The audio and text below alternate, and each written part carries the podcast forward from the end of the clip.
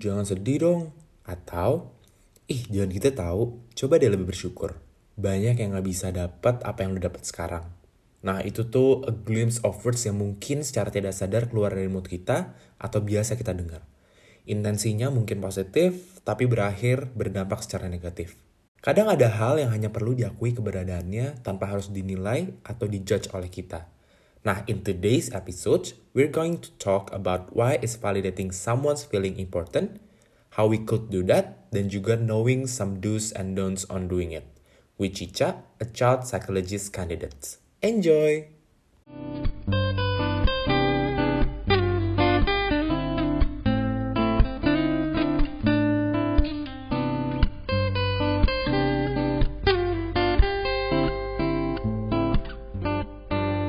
Hey everyone, get prepared to take insights. Kemarin misalnya gue kayak cerita, gue capek banget nih uh, hmm. kerja sambil skripsi, sambil semuanya lala. Terus kayak hmm. misalnya, ini misalnya ya contoh, tapi Jocan gak kayak gitu guys, tenang. Oh, yeah. Kayak terus lo jawab yang kayak, apaan sih lebay banget, cuman kayak gitu doang. Kayak satu minggu istirahat juga udah kelar. Tapi sedangkan hmm. kayak I don't need that thing from you gitu loh Jo yang gue iya yang iya. gue butuh kayak oh iya gue ngerti kok. Atau atau misalnya kayak ya lu bersyukur lah lu masih punya kerjaan. Ya baru segitu doang masa ya namanya juga kerja. Eh pasti capek lah. Maksudnya hal-hal kayak gitu kan kayaknya tuh nggak bukan sesuatu hal yang uh, menyenangkan gitu untuk didengar. Mm -hmm. padahal kayak kadang juga yang gue butuhkan cuman di ngertiin aja gitu loh Iya, iya, iya. Nah, sebenarnya sebenarnya kalau menurut nih, kalau menurut Kak Cica nih, sebenarnya gimana sih? Tadi cerita-cerita dari Zara relate banget sih ya, kayak semua pasti pernah ngerasain banget ya gitu kan. At least sekali deh di hidupnya pasti ada di gitu sama orang. Nah, cuma uh, kalau ditanya kayak kita harus ngapain sih kalau orang lain lagi lagi cerita ke kita gitu ya. Uh, kita mungkin harus bedain dulu nih antara pertama ada mendengar doang, ada juga yang mendengarkan gitu kan. Kalau misalnya kita mendengar doang, uh, ya kita masuk kuping kiri keluar kuping kanan aja gitu tuh cerita si teman hmm. kita ini. Tapi ketika kita mendengarkan, benar-benar yang listening gitu ya, itu tuh kita dari gestur aja, dari sikap tubuh aja tuh ke kelihatan bedanya. Itu gimana kita uh, benar-benar apa ya uh, kontak mata, lalu juga uh, menanggapi minimal-minimal respon gitu ya itu kan juga penting kayak kita mm, mm, oh oke okay, terus kayak gitu gitu kan Nah itu pasti uh, bedanya tuh kelihatan di situ. Nah ya. tapi selain dari kayak gestur tadi atau respon-respon minimal, sebenarnya baik lagi tuh ada yang sering banget kita lupain gitu untuk uh, apa selama kita mendengarkan teman kita ini gitu. Yang tadi mungkin juga udah Jocan dan Zara bahas ya, yaitu si validasi emosi ini. Tuh. Kan sebenarnya kalau misalnya validasi, oh orang tuh mikirnya kayak kita memvalidate berarti kayak membenarkan. Kan berarti kayak kadang tuh iya. langsung explicitly, oh iya yang lo rasain bener kok. Nah bentuknya tuh sebenarnya nggak harus kayak gitu kan. Kalau misalnya membahas hmm. lebih dalam lagi, emotional validation tuh sebenarnya apa sih? Mm -hmm. Iya, nah itu juga yang memang sering keliru sih ya. Jadi mungkin kalau uh, kita tarik dulu nih ke base ke basicnya si validasi emosi ini apa sih? Dia itu sebenarnya gampangnya dia proses kita uh, mendengarkan dan mencoba memahami apa sih yang lagi mau disampaikan sama orang lain. Kayak gitu. Apa sih yang lagi mereka rasakan atau pikirkan. Tapi tanpa kita berusaha memberikan penilaian diri kita sendiri gitu. Tanpa kita menjudge apa sih yang lagi mereka rasakan. Karena nggak jarang ya momen-momen kita nemuin misalnya kayak mungkin menurut kita itu hal simple. Tapi kan bagi orang lain belum tentu ya gitu kan. Bagi orang lain bisa aja ini tuh sebenarnya big thing. Nah kan nggak mungkin kita kayak mengecilkan si perasaan atau pikiran orang tersebut kan. Jadi uh, di sini tuh validasi emosi artinya uh, kita meng, apa ya kita mengkomunikasikan bahwa oke okay, gue paham apa yang lo maksud kok gitu. Tanpa sebenarnya ya dalam hati kita mungkin nggak nggak itu beda nih sama gue responnya gitu. Tapi kan ya uh, dalam proses interaksi, dalam proses berhubungan sama orang lain, ya itu yang kita lakukan gitu. Kita berusaha mencoba memahami dan memberitahu dia bahwa uh, lu tenang gue tuh paham kok apa yang lu maksud gitu itu sih sebenarnya inti dari si validasi emosi nah mungkin kalau gampangnya bagi teman-teman yang uh, masih nggak kebayang gitu ya kayak gimana sih validasi emosi sebenarnya udah banyak banget nih kayak di film-film atau drakor-drakor gitu. Kalian sendiri kayak nontonin nggak drakor-drakor? Lumayan, lumayan. Nyuka. Lumayan, Nah, lumayan. juga banyak banget nonton drakor. Iya kan. Nah, sebenarnya tuh sebenarnya banyak banget deh contohnya dan karena terutama kalau saat ini kan udah lumayan banyak ya aware apa eh, yang aware dan mulai mengisukan gitulah, menyelipkan-nyelipkan gitu. Nah, mungkin eh, kalau kayak 2521 kalian nonton nggak? Ada yang nonton nggak yang baru-baru ini? Oh, Samantha Samantha. nonton, betul kan? Samantha. Nonton. Iya. Oke, nggak apa-apa banget. Nah, ini boleh ya kalau gue share uh, dari situ Boleh dong, sedikit. boleh Boleh, dong. ya. Karena menurut gue itu scene yang sangat-sangat akurat dalam menggambarkan apa Ya. tuh val- apa sih si validasi emosi ini. Jadi sedikit ya tanpa bermaksud spoiler ke teman-teman pendengar podcast Atau promosi, gitu. karena kebetulan bukan Wow. timnya atau castnya. Bisa banget, bisa banget. Iya, nah jadi tuh di situ ada uh, salah satu scene si pemeran utamanya ya namanya si Hido nih, dia tuh atlet anggar gitu guys. Jadi uh, dia tuh di scene ini dia lagi kayak uh, dihujat gitulah sama netizen se-Korea gitu karena dia atlet nasional. Tapi intinya dianggap itu dia melakukan suatu kesalahan padahal dia nggak salah gitu. Singkatnya kayak gitu. Nah, di hari itu dia tuh ngerasa uh, bener-bener shock, terus juga nangis, terus jadi nyendiri gitu kan, jadi mengasingkan diri sama orang-orang lain. Udah sampai malam tuh ya, terus tiba-tiba dia ke restoran nih mau makan, dan di situ ada uh, sekumpulan kakek-kakek yang mengenalin dia gitu, dan Hmm. tahu kasus apa nih yang lagi terjadi sama si Hido ini. Terus di situ yang dilak yang diucapkan sama kata sama si kakek-kakek ini tuh cuma gini, "Eh, aduh pasti berat banget ya. Tuh, Padahal you did your best. Itu doang. Sesimpel itu, si Hidonya langsung banjir. Gue sebagai penonton juga banjir. Kenapa? itu kayak, karena relate banget kan ya, maksudnya eh, di saat-saat terpuruk kayak gitu, kita tuh nggak butuh wejangan orang lain, kita nggak butuh eh, solusi-solusi orang lain atau kayak penyemangat-penyemangat gitu ya. Karena kita tahu yang kita lagi rasain tuh ya sedih, kecewa, marah gitu. Kita nggak butuh ngubah emosi kita jadi happy tiba-tiba gitu kan. Nah, di situ dengan cuma ada kata-kata ya yang memposisikan gitu ya, bisa memahami apa yang lagi benar-benar kita rasain, ya langsung apa ya, langsung merasa didengarkan banget kan ya, langsung merasa oke dari sekian banyak orang yang eh, menyudutkan gue, ada nih orang yang masih bisa paham Nggak sama sendiri, keadaan ya. gue. Iya, gitu. Jadi hal-hal simpel kayak gitu yang sebenarnya mungkin dibutuhkan sama banyak teman-teman kita yang curhat ke kita gitu ya, tanpa sebenarnya mereka juga nyari solusi tertentu sih gitu kan. Mungkin seperti yang tadi Zara bilang, mungkin kita nggak, kita di sini nggak bukannya membenarkan apa yang misalnya seseorang lakukan atau apa membenarkan situasinya. Cuman kita cuma membenarkan bahwa oh orang ini akhirnya mau berpikir dan merasakan perasaan tertentu atau pikiran tertentu loh. Dan Betul. maksudnya ya nggak apa-apa kalau lu berpikir kayak gitu dan berperasa memiliki perasaan seperti itu. Karena bahkan most of our thoughts of our our, our Hmm. feelings juga kadang kan nggak bisa kita kontrol kan Benar. dan Benar. kayak gak enak kan kalau misalnya lu nggak bisa kontrol sesuatu tapi lu disalahkan akan itu Betul banget. Kayaknya- Betul banget. nyebelin gitu loh Mm, mm, mm. Malah makin kayak naik pitam gak sih digituin ya? benar benar benar boleh nggak jangan.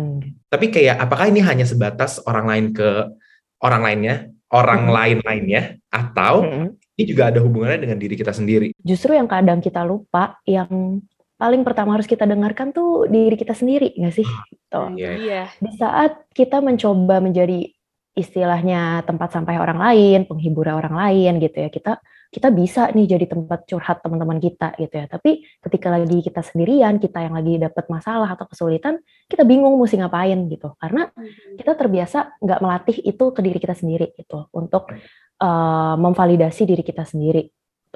Jadi eh, sebenarnya sama sih ketika kita mencoba merespon orang lain, coba latihlah respon-respon itu saat kita yang ngalamin gitu. Misalnya kan kadang kalau kita lagi nangis gitu ya, misalnya kita nangis terus tiba-tiba banget nih pikiran muncul kayak, ih gue ngapain nangis dah gitu kan, Iya. atau kayak, woi gue ngapain banget lebay sih lo." banget, ya kan, Iya, lebay iya, iya. banget, gue ngapain, padahal Iya. Wow itu sangat-sangat nggak apa-apa gitu kan, karena Mhm. ya gitu self talknya kita itu yang masih mungkin kurang ya, dan kita mungkin merasa bersalah atau kita denial gitu dengan pengalaman-pengalaman yang kita rasain, padahal gak apa-apa banget gitu, kita justru bisa banget untuk melatih eh, pikiran-pikiran responnya itu untuk diri kita. Misalnya kayak oke okay, emosi ini tuh saat ini nggak nyaman, nggak apa-apa, tapi emosi itu tuh datang dan pergi. Ini saat ini in the present moment, gue boleh sedih, gue boleh sedih dulu, gue boleh nangis dulu, kayak gitu. Jadi apa ya? Gimana sih cara kita mm, be gentle to ourselves aja gitu sih? Kalau misalnya kita be gentle to ourselves, itu kan sebenarnya lebih susah ya daripada kita hmm. gentle to others. For some people sebenarnya kita lebih susah ya. Dan yeah. apalagi ketika kita merasakan emosi negatif yang mendalam, kadang kan lebih larut dibandingkan uh, misalnya kayak hari ini aku sedih nih, terus uh, besoknya tuh masih sedih. Maksudnya kayak beberapa perasaan negatif nggak semudah itu juga untuk hilang gitu. Kadang tuh aku sendiri mikir kayak the next day kok masih ngerasain ini? Udah lah nggak usah dirasain lagi. Nah jadinya kan emosi itu juga nggak misalnya hari pertama hari kedua oke okay, aku validasi. Cuman lama-lama kok kok nggak hilang-hilang sih lama-lama kan di situ? Kesel juga kan. Dan kadang maksudnya yeah. kayak kalau terus kadang aku tuh ngerasa kayak kalau misalnya terus-terus aku lakuin itu terus kapan gue bisa dorong ya? diri gue buat bangkit gitu loh. Nah, kalau misalnya di situ itu gimana konteksnya? Oke, mungkin uh, beberapa prinsip emosi dari emosi itu ya emosi kita tekankan dulu nih bahwa si emosi itu pertama gak bisa kita hindarin gitu ya dia Betul. mau datang kapan pun lu nggak akan bisa kontrol gitu karena hmm. dia kan kayak respon natural ketika ada sesuatu atau peristiwa tertentu kan emosi kan langsung muncul tuh saat itu jadi mau nggak mau itu sebenarnya nggak bisa kita hindarin. Dan uh, prinsip berikutnya emosi itu tadi dia tuh sebenarnya um, apa datang dan pergi come and go. Jadi uh, kalau misalnya kita lagi apa ya pendem kita lagi memendem terus atau kita nggak uh, berusaha melakukan apa pun untuk tadi ya mengerti diri kita sendiri dulu, ya dia benar dia akan terus ada gitu, dia akan terus bertahan. Hmm. Tapi gimana caranya kita mengurangi intensitas si emosi itu, si em terutama emosi negatif ya. Hmm. Jadi uh, dengan tadi salah satunya balik lagi ke validasi emosi, kalau kita bisa uh, melakukan itu walaupun sulit gitu ya, tapi dia tuh at least bisa mengurangi uh, intensitas emosi negatif yang kita rasakan gitu. Jadi uh, dia nggak akan completely hilang gitu, apalagi dalam jangka waktu cepat gitu ya terutama. Mm -hmm. Tapi uh, setidaknya ketika kita udah bisa terima, accept gitu emosi apa yang lagi kita rasain dan kita udah lebih uh, stabil gitu ya merasakan hal itu, baru tuh nextnya kita bisa uh, melakukan perubahan apa nih yang harus gue lakukan. Move on-nya nih akan ngelakuin apa sih? Dan uh, kalau misalnya dia nggak hilang-hilang kadang tuh mungkin aja mungkin kita belum bisa memvalidasi perasaan kita makanya dia nggak hilang-hilang dan akhirnya hmm. itu nggak terregulasi dengan baik kan Betul. karena saat kita bisa memvalidasi itu dan akhirnya kita bisa mengenal itu kita jadi jadi lebih tahu juga kasih kak kayak gimana akhirnya kita bisa meresponi dan bisa meregulasi uh, perasaan tersebut karena kalau hmm. misalnya kita aja nggak let it in gimana dia bisa iya. out gitu. Betul, apalagi kalau kita tadi ya kayak kita hindar-hindarin terus, kita juga nggak tahu nih emosi apa. Emosi itu kan banyak juga ya guys, maksudnya ya, uh, di balik sedih aja itu tuh berlapis-lapis lagi tuh. Sedihnya tuh bener, apa bener, nih? Bener. Kecewa atau apa gitu kan banyak Kompleks ya sebenarnya. banget. Kompleks banget. Jadi ke, uh, pertama ya memang kita harus coba identifikasi dulu apa yang lagi kita rasain sih sebenarnya tanpa berusaha menghindari hal itu dong. Kalau enggak ya hmm. kita Tadi kan yang tujuan utama kita, kita ingin berusaha memahami dan menerima bahwa itu tuh wajar dan valid. Ya. Ketika itu nggak bisa, kita berharap itu berubah gitu langsung kan nggak mungkin gitu sih. Iya setuju. Kalau misalnya proses sehari dua hari nggak selesai ya jawaban dari Kak Cica ya nggak apa-apa. Tapi step by step validasi emosinya sampai kayak feel so much better. Terus pikirin next stepnya kita mau ngapain gitu kan kak? Betul. Mm -mm. Mm -mm. Nah sebenarnya kalau misalnya kita ngomongin si validasi emosi ini sendiri, selain akhirnya kita bisa lebih tenang, tapi kan kayak nggak cuman sampai tenang doang nih, pasti ada manfaat atau kayak hal baik lainnya yang bisa kita dapetin dari either memvalidasi perasaan diri kita sendiri atau orang lain. Nah sebenarnya kenapa sih ini penting? Uh, kalau misalnya kita udah bisa uh, tadi menenangkan orang lain atau dalam suatu hubungan pasti kan kita mau hubungan itu berjalan lancar ya dan berjalan uh, secara positif gitu. Nah itu kan salah satunya uh, karena tadi kita udah memahami mereka, kita udah bisa menunjukkan bahwa kita benar-benar genuinely peduli gitu kan sama mereka. Nah, next step-nya kan berarti akan memperkuat hubungan kita sama mereka kan. Dan ini nggak cuma sama temen ya konteksnya, maksudnya bisa ke saudara, bisa ke orang tua gitu ya, keluarga. Jadi memang uh, utamanya itu berhubungan sama gimana kita memperkuat atau meningkatkan kualitas hubungan kita sama orang lain gitu sih. Nah lalu uh, yang berikutnya lagi mungkin yang bisa kita dapatkan uh, tadi juga udah sedikit kita bahas tuh bahwa uh, kita jadi bisa belajar gimana caranya merespon emosi kita ketika lagi intens-intensnya gitu ya, ketika lagi sangat kuat supaya uh, menjadi lebih uh, apa berkurang tuh si kemarahan yang kita rasain atau kesedihan yang kita rasakan gitu. Karena kalau misalnya itu berlarut-larut gitu ya nah kita tahu kan ya maksudnya itu akan berlanjut ke uh, mungkin besarnya itu bisa berlanjut ke gangguan-gangguan tertentu yeah. mungkin gitu. Kayak pasti akan kayak kecemasan gitu atau um, mungkin beratnya gitu mungkin ada depression atau apa gitu. Jadi itu sih sangat-sangat bermanfaat hal sesimpel ini itu untuk kita latih karena dampaknya itu sebenarnya besar. Emosi itu gak ada yang benar gak ada yang salah gitu kan. Itu balik lagi itu tuh suatu hal yang valid semua orang boleh ngerasain apa pun gitu. Tapi yang bisa diatur responnya kan apa yang akan kita lakuin terhadap emosi itu Betul. Dan untuk sampai ke situ ya kita harus memvalidasi itu dulu karena mm -hmm. ya kita harus tahu nih apa yang sebenarnya kita rasain dan apa yang terjadi dan akhirnya perasaan yang salah itu leads ke kita akhirnya juga jadi ngerasa salah terhadap diri kita sendiri. Kok kayaknya ada yang salah sama gua? Kok kayaknya jadinya kurang deh. Berarti kayak selama ini yang gue rasain selalu salah. Kenapa ya yang gue rasain selalu Benar. salah ya? Padahal mungkin ya nggak ada yang salah. Yang yang mungkin banyak pra, nuansanya tuh kayaknya perasaannya banyak yang dirasakan tuh negatif. Cuman ya negatif. ya ya balik lagi kan banyak hal yang kita nggak bisa kontrol dan itu kan faktornya sebenarnya lumayan banyak ya. Gimana sih cara kita buat ngelakuin si validasi emosi ini gitu loh? Jadi hmm. jangan sampai niat kita juga mau memvalidasi tapi malah jadi salah juga gitu. Uh, beberapa cara yang kita bisa lakukan. Pertama itu kita observasi dulu nih si teman kita ini yang lagi cerita gitu ya. Kita lihat dulu dari uh, yang paling terlihat kan dari nonverbal mereka ya, maksudnya dari ekspresi, dari gestur, dari nada bicara mereka tuh lagi lagi pengen mengkomunikasikan apa sih gitu, lagi pengen menjelaskan emosi apa sih. Setelah kita observasi, oke okay, tampaknya tuh misalnya, oke okay, kayaknya mereka lagi uh, marah gitu ya. Nah kita identifikasi, kita uh, apa nyatakan ke mereka Oke, jadi uh, kayaknya kamu lagi ngerasain marah ya gitu. Nah, tapi perlu diingat, nggak nggak harus selalu kita benar gitu dalam istilahnya dalam mendebak gitu kan ya. Karena kan hmm. kita lagi memang proses memahami gitu kan. Kalau memang hmm. salah ya nggak apa-apa. Orang lawan bicara kita kan pasti akan membenarkan juga dong malah Uh, akan lebih better lagi kan kalau mereka bisa juga merefleksikan eh kayaknya bukan itu deh yang gue rasain gitu. Kayaknya lebih ke ini loh yang gue rasain gitu.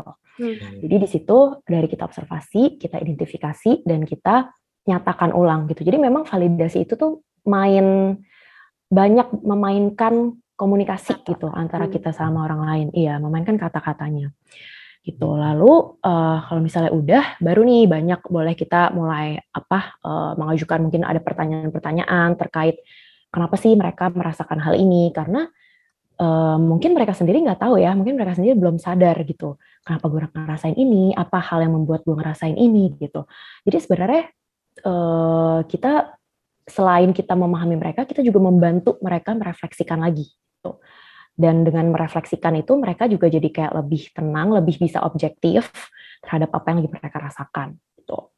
Nah, terakhir yang menurut aku juga paling susah itu adalah gimana caranya kita mengekspresikan empati kita, tapi juga secara genuine gitu, secara tulus. Karena kelihatan banget ya ketika kita yeah. mendengarkan, tapi kita kayak pura sebenarnya kita belum terlalu ada di mana. Iya gitu, kita juga nggak fokus.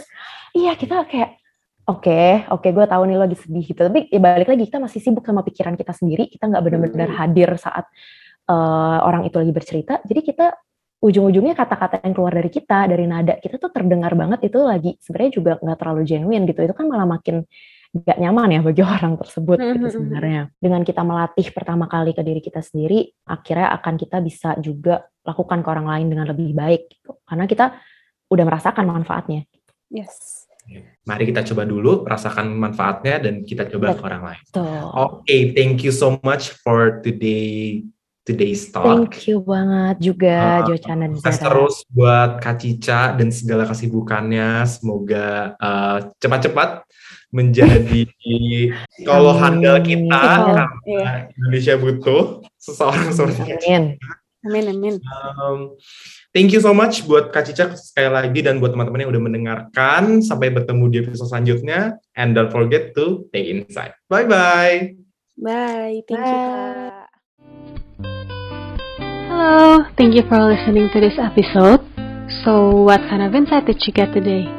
For more information, please follow our Instagram, link on the description. See you on the next episode.